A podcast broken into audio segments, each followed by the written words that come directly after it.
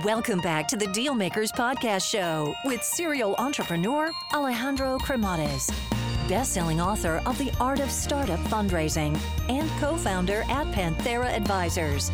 In this podcast, we ask our guests about their successful acquisitions and financing rounds. Today's episode is brought to you by Basecamp. So I remember when, you know, really building companies as an entrepreneur, how really frustrating is when you have people missing out deadlines. There's people that are not copied on emails. And then, you know, like everyone ends up failing in the pursuit of, of, of accomplishing things. So email is really great when you're doing one-to-one conversations, but when you have a ton of people there copied. You know, there's going to be people that are going to be missing out on stuff. So for project management, I actually found Basecamp and I found it to be a really fantastic solution. You know, basically what they are is a collaboration type of uh, tool that allows people to really engage with their offer message boards, the to-dos, the schedules, their document sharing, the group chats, and other tools that are going to help you in taking the game of your company to the next level. So go to basecamp.com forward slash dealmakers and sign up today for their 30 day free trial. And there is no credit card that is required, and you can cancel at any time. Alrighty, hello everyone, and welcome to the Dealmaker Show. So today we have uh, we're gonna have the battle of accents here with my Spanglish and then also with the Scottish accent. But I'm sure that you're all going to be very much inspired with the guests that we have I mean, incredible. We're going to be talking from almost making it to pro and having injuries to really going into, you know, the the professional career and then becoming an entrepreneur and, and building a rocket ship. So I think that without further ado, let's welcome our guest today, Chris Herd. Welcome to the Dealmaker Show. Great to be here, Alejandro. Appreciate you having me.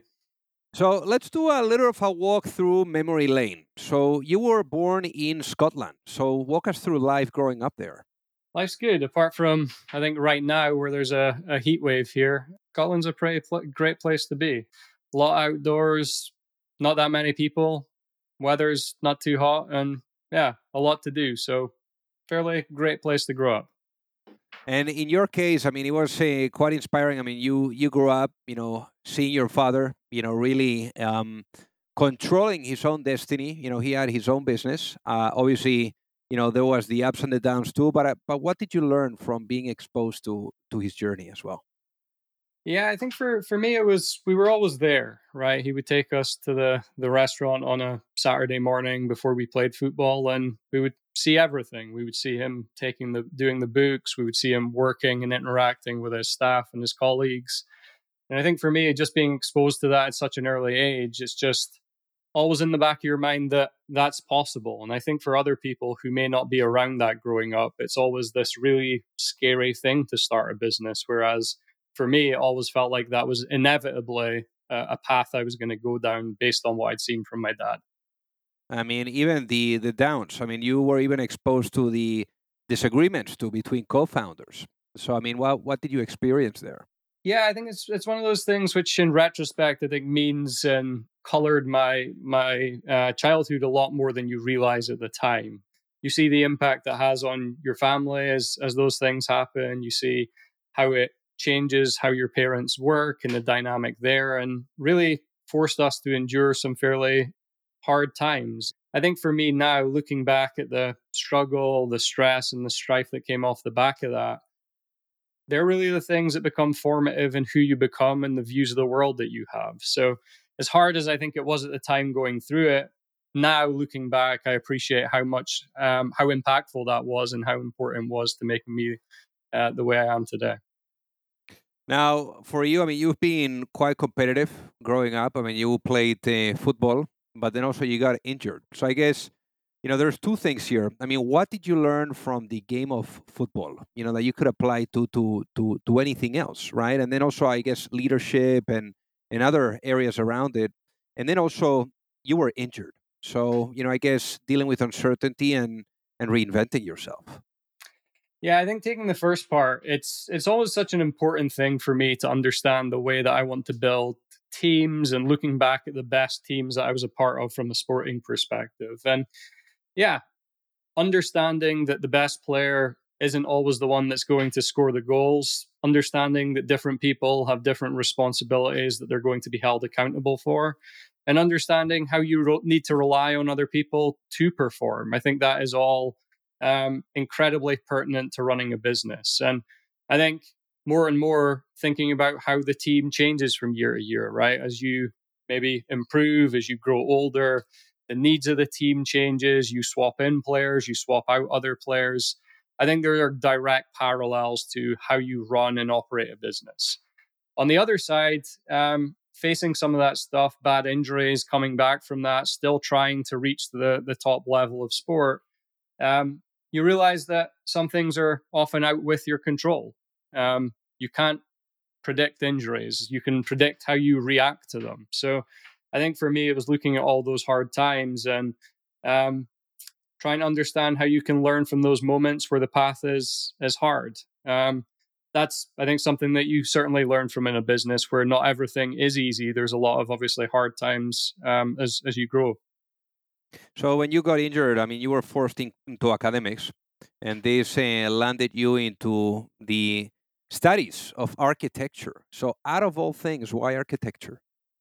I mean, right now, I, I forget the answer. I, I think it was just something I enjoyed. I, I enjoyed the thought of creating something and that Eh, something that never existed before, being able to make that real. And I think in some ways there's a lot of parallels to creating a business as well. Um, for me, I looked at architecture as how can we take things from the past, reinvent them for the for the modern world by integrating the modern technology of the day. And that was kind of how I've always viewed business. You look at Napster and Spotify and the ta- the, the the parallels there. You look at Uber reinventing the taxi industry for me, there's a lot of creativity in building businesses. So I think it was just maybe trying to avoid doing the same thing my dad did, but then inevitably following in the same thing almost by mistake. So why were you trying to avoid it? I don't know. I think it's one of those things where you grow up, you're like, well, I don't want to do all the same things the people that were older than me did. I think there's always this rebellious phase that you go through as a teenager where maybe you thought you were going to do that and then well everyone else thinks i'm going to do that so i'm going to go and do something else but yeah, eventually it caught up with me. So even you know you were talking about it that you were destined. You know even if you didn't realize at that point to create, and that's why you like the architecture uh, type of field, but you land in the oil and gas industry, which is a little bit different than than everything. I mean, obviously it served you well, uh, and we'll talk about it. You know, with with starting your next your, your the company that you have going on now, but but how did this happen? Yeah, I think it was it's a combination of things. I, I was still playing football. I, I played semi pro soccer for probably 12 of the last 13 years. I retired last Christmas. And I wanted to stay in the place where we were to keep doing that because you probably still want to maybe become a professional, even though you know that that boat's kind of sailed. And when you're in the north of Scotland, you're in Aberdeen, Aberdeen's the oil and gas capital of Europe. It's almost inevitable that you fall into that. It's maybe not the most intellectually stimulating job, but it's high paying and it's relatively easy. Um, and I think the combination of those things meant that I could do a whole week's work in a very short period of time and then spend the rest of the time trying to satisfy that intellectual demand of, of creation that we already spoke about. And that then became the path or enabler to me doing the things that followed. And obviously, you realized that oil and gas was not for you. But then you got into this uh, path of discovery, discovering yourself, discovering you know everything around you and what's possible, and everything started with a blog. So what happened next?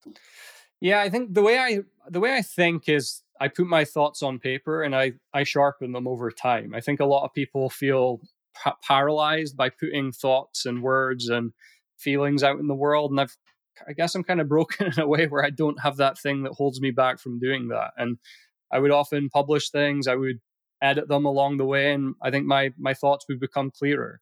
And as I was going through that, I was spending a lot of time thinking about what the world might look like. It was probably late 2017, pre ICO craze in the crypto world, and starting to think about the implications of that, right? What does crypto enable? What does Web3 enable? What does the sharing economy enable?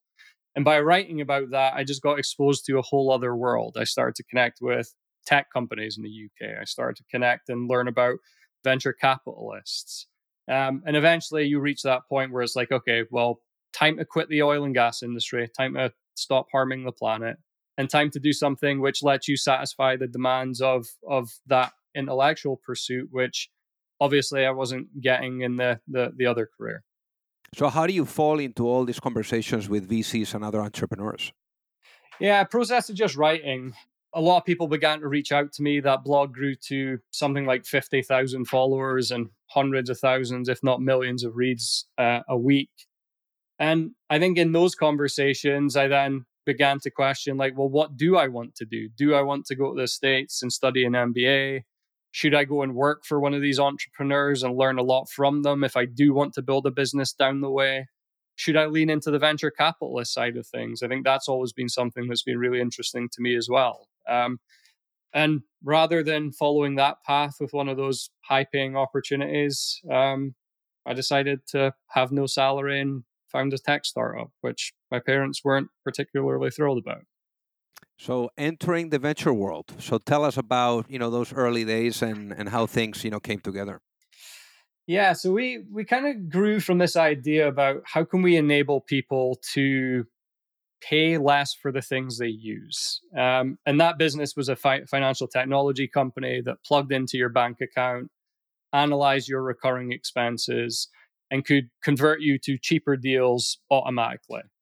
And what we found out along the way was people don't really care about saving four or five hundred pounds a year, which was really surprising to us.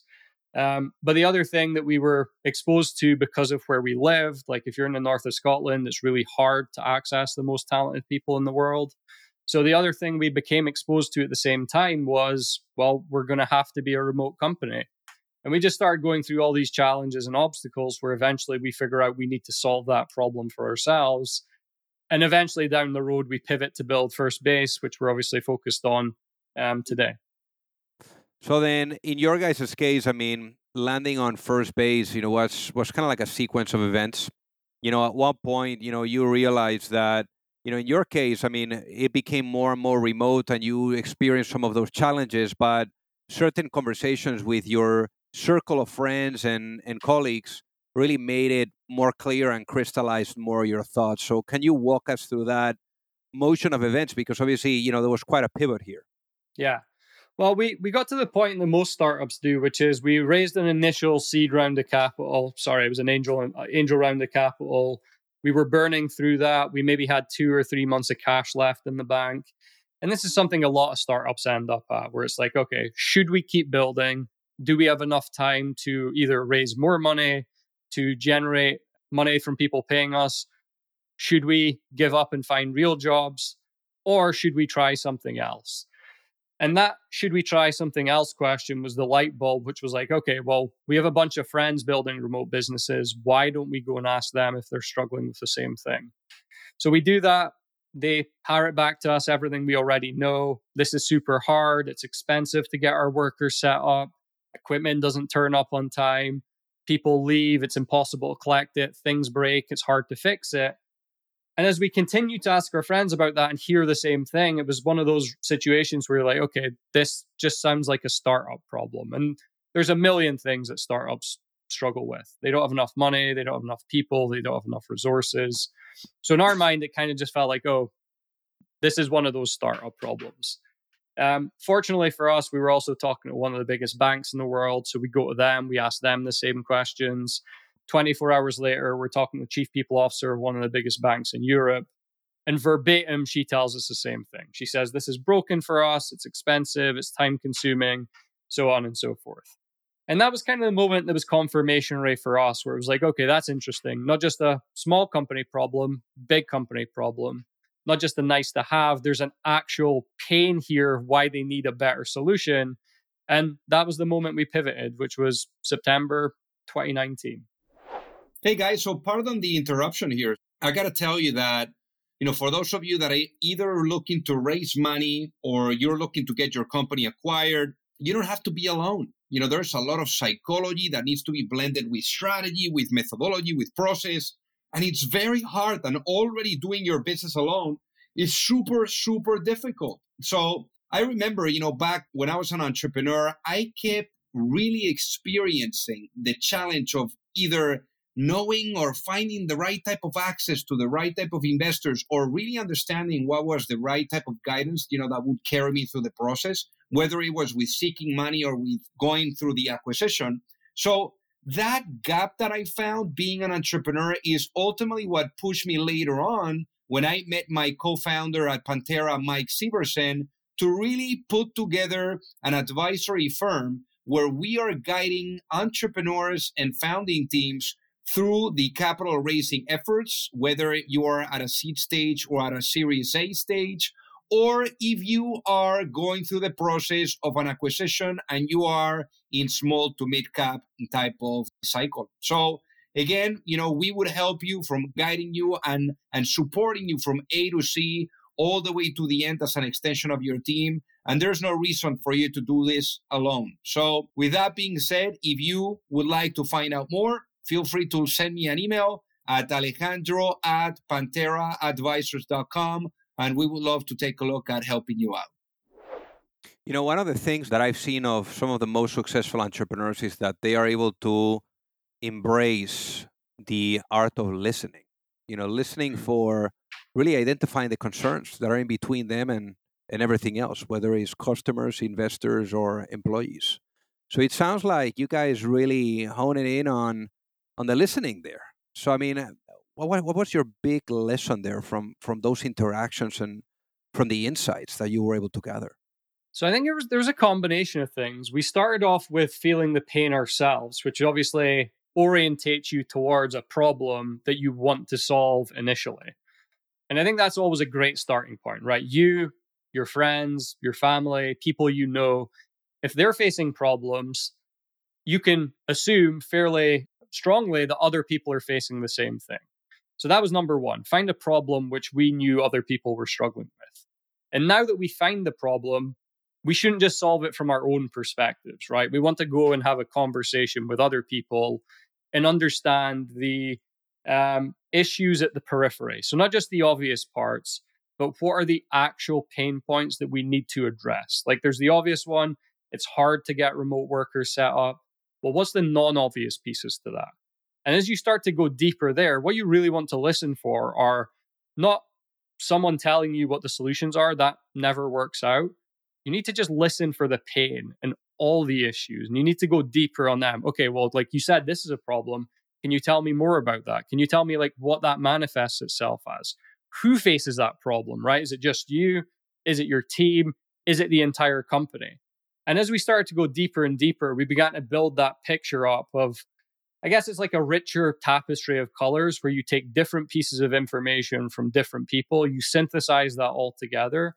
And what ultimately comes out of that is something you create, which is a solution to all those things. And that's a very typically long period of time because you need to refine that over time as well, right?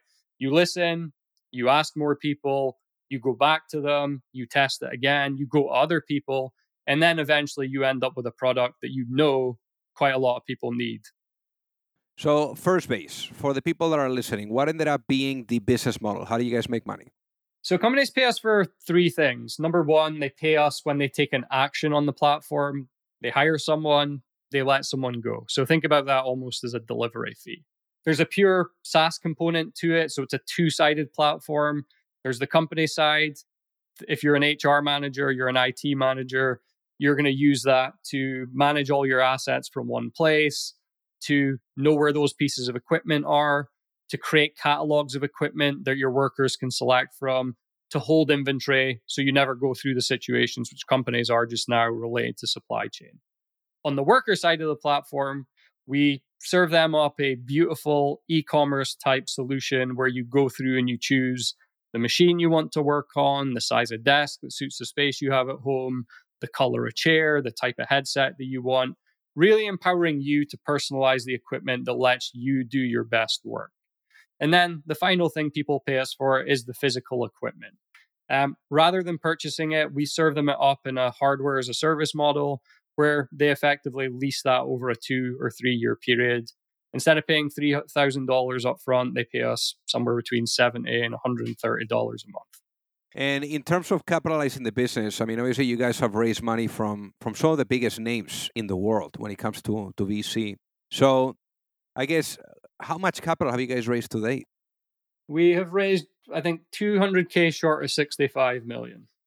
Okay. Now, in this case, you being from Scotland, you know, you're not uh, native from from the US. So, what was that process to getting, you know, some of those big names? Yeah, I think initially hard, right? I, that networking piece is difficult. If you if you don't have people on the inside who can make warm introductions, you can feel like you're banging your head against the wall for a long time. And I certainly was. I think there were a few key strengths that I had that enabled me to break through. So, number one, I'm a great writer. And more specifically, I'm a great email writer. So, when I send a cold email, I know probably at least 50 or 60 times in 100 they're going to read it. And probably more often than not, they're going to reply to me. So, I always had that as a superpower. The second one is I'm pretty good at social media. And I think being able to create noise on places like Twitter or LinkedIn or being able to write compelling copy and blogs naturally makes people gravitate towards us. And basically, I think there was a confluence of things. So I was good at emails, good at writing. A few of the things I blew, I, I wrote on Twitter blew up. That put me in front of some of the leading investors in the valley. Um, and I think that was really the thing that enabled me to break through from a non obvious part of the world without having the connections that most people usually do. So I'm sure that there's a lot of uh, entrepreneurs that are listening to us. You know, I'm sure many, many of them, you know, close to you, you know, in in Europe, that are wondering, hey, you know, how how can I open one of those doors for for those, you know, with those VCs and and how incredible that Chris was able to do that with cold emails. So for the people that are listening, what would you say are the must-have three components of a cold email? So for me, has to be short, has to have a very clear ask, and it has to have the context as to why you're the person to do this. Now, how was the because you you guys have done a few rounds. How has it been the progression shifting from one financing cycle to the next with First Base? So we've been relatively fortunate in a lot of ways. We've we've never really went out to raise money. It's almost always found us. And I think what I'm saying there is like we never raised a round, but you're always having conversations. The the times I've seen friends and acquaintances be unsuccessful is when their backs are up against the wall. They need to run a process. And everyone knows this, right? Like everyone knows that they're running the process. So they either fail or succeed. Um, for me, we, we raised our initial seed round in August 2020, a couple of million dollars. And then almost immediately, we began building relationships with investors at the next stage where we may want to raise money from. And that's a really important process for me. I think in an environment where, which we've seen over the last couple of years, where rounds are happening increasingly faster, you almost have these like shotgun marriages overnight. I really wanted to avoid that. I wanted to build relationships and like obviously go back to the situation my dad went through where he falls out with his co-founder like that leaves an imprint on you. So it was really important for me to build relationships with people over four or five months get to know them understand the value that they can bring um, and really answer the question of like do i want to work with this person for the next decade? Because in my mind getting to the public markets isn't a finish line right? That's just another starting line for us to go and crush it from. And then basically continue that. So we did the a five months after we did the the seed round. Same thing again with with the Series B. We got to know the folks that we might want to take cash from at that point. Began building the relationship, and again, you ask that same question, right? Do I want to work with this person for a decade? And I think that question served us incredibly well for making the right decisions in terms of who we want to partner with um, in building the business. I think that's amazing that uh, you were already thinking about building the relationship early so that when you get to that point, you can just trigger the relationship. But how do you go about building that relationship without having the other investor feeling like uh, you're wasting their time because you just raised a round? I'm just being super upfront, right? We're we're not going to raise money anytime in the next six months. Like we're we're interested in building a relationship. Like we'd really like to get to know you, but we're not going to do this until we do X, Y, or Z. And X, Y, or Z might be a revenue milestone. It might be building a leadership team. It might be daily active users. You you basically define that path.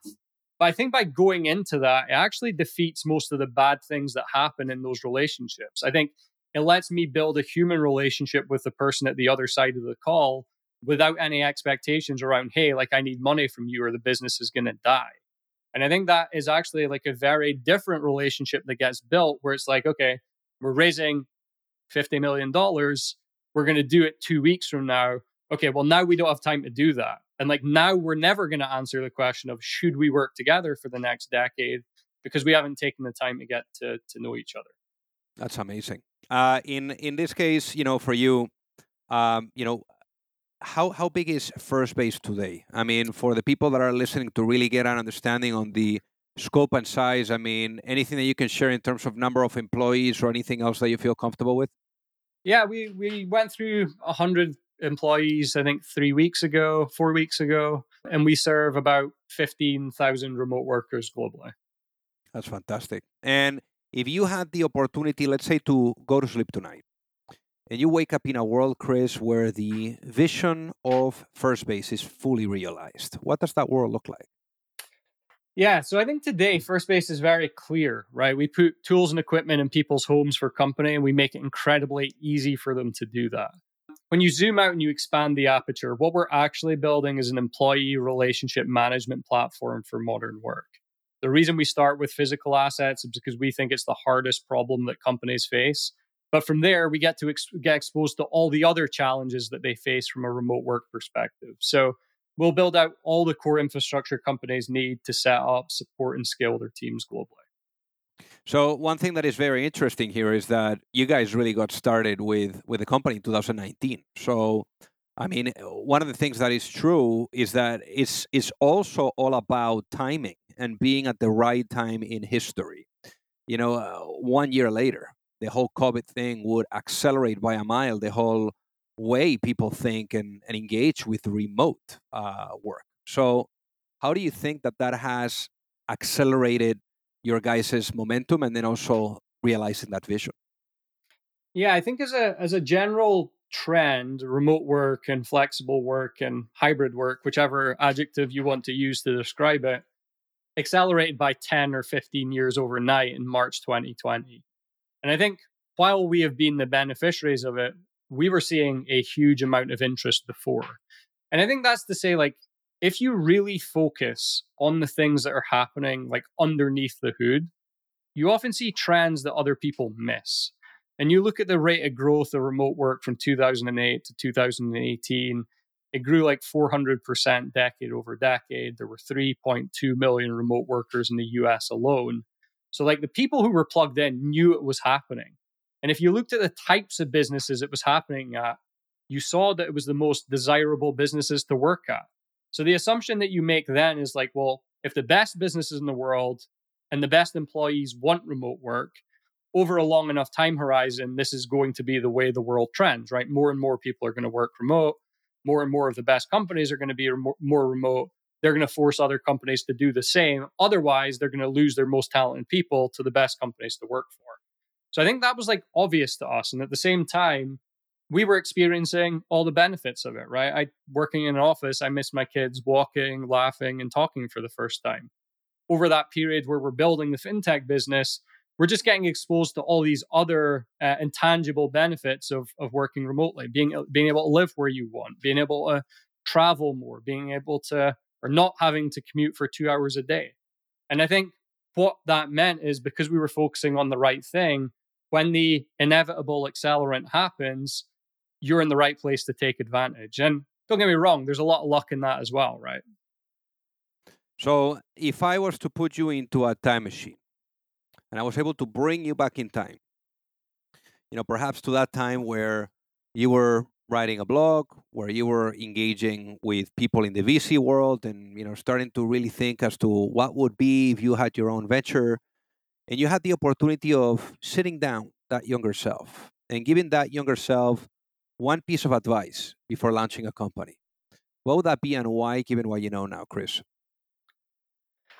Yeah, I, I I think hiring the right people is still the thing that is most underrated. If you don't have great people on the team with you, like good luck. like the right people makes everything exponentially easier, and the wrong pe- people makes everything exponentially harder. I think the, the hard thing for first time entrepreneurs is just in realizing how true that is and understanding how quickly you should be extracting yourself from all the things you no longer have to do. And my job is as as in leading the business, how do I ask the right questions and how do I orientate the right people towards the right problems? And every time that you start to ask those questions, it always comes back to like, do we have the right people in the right places? And if you don't, they're distracting to the business. If you do, get out their way because you know they're going to execute. I love that. And for the people that are listening that uh, that want to reach out and say hi, Chris, what is the best way for them to do so? At Chris underscore Herd on Twitter. Amazing. Well, Chris, thank you so much for being on the Deal Maker Show today. It has been an honor to have you with us. Appreciate the questions, Alejandro. Good spending the time with you. If you like the show, make sure that you hit that subscribe button. If you could leave a review as well, that would be fantastic. And if you got any value, either from this episode or from the show itself, share it with a friend. Perhaps they also appreciate it. So also remember that if you need any help, whether it is with your fundraising efforts or with selling your business, you can reach me at alejandro at pantheraadvisors.com. You've reached the end of another episode of the Dealmakers Podcast. For free resources and materials, head over to alejandrocremades.com. Thank you for listening and see you at the next episode.